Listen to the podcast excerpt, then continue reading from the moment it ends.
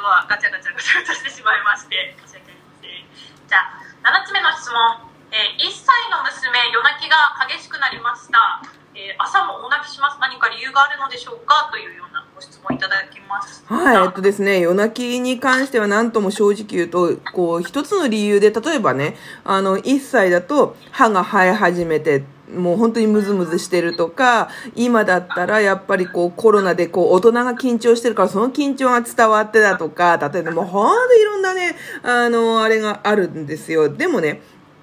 それよりなり根本的に1歳ぐらいっていうのは、こう、大人、大人、ごめんなさい、えっと、母親と自立するために、こう、大きく精神的に発達をしている時期なので、っていうこと。あとは、こう、記憶力もすごく育まれて、こう、発達しているから、こう、日中のことを、こう、夢で見たりだとかっていうことも、あの、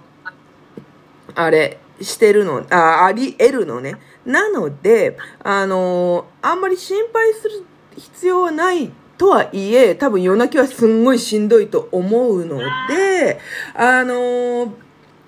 これもね、寝る前に背中のマッサージしてみてほしいなっていうのと、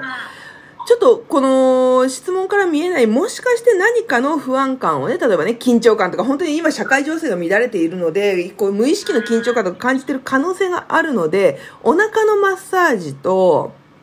あと肩甲骨の間のマッサージっていうのを、あのーしてみるといいかなというふうに思います。うん。あのーあとは、えっと、寝る前に必ずハグ。寝る前のハグね。また一緒に。うんそれと、朝一緒のお布団に入る時間を作ってみるとか、これちょっとね、あの、ご質問いただいた方ごめんね、あの、一緒の布団で寝てるかどうかがちょっとわからないので、あれなんだけど、もしあれだったら一緒の布団で寝れるようであれば、一緒の布団で寝ると安心感が増えて、そこまで泣かないかもしれない。でももう一緒にの布団で寝てたらごめんね。ちょっと、ただ、えっ、と、肩甲骨、背中、えっ、と、お腹のマッサージ、あと寝る前のハグをちょっと試してみてほしいなっ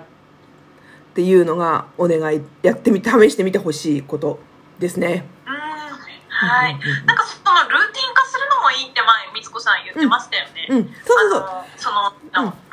そう、やっぱりね、あの、なんていうの、寝る前のルーティンって結構大事で、こう、ほら、はい。ルーティンがあると落ち着くんだよね、子供特に。うん。だから、必ずこう寝る前にハグとマッサージがあるとか、うん。ってなると、ちょっと、こう、なんていうの、夜中に思い出してとか、そういうのはなくなるかもしれない。うん。ぜひこちらもねあの、うん。参考にで、あの、いや、そういう状況じゃないんだよっていうことがあればね、さっきみたいにコメントいただければ、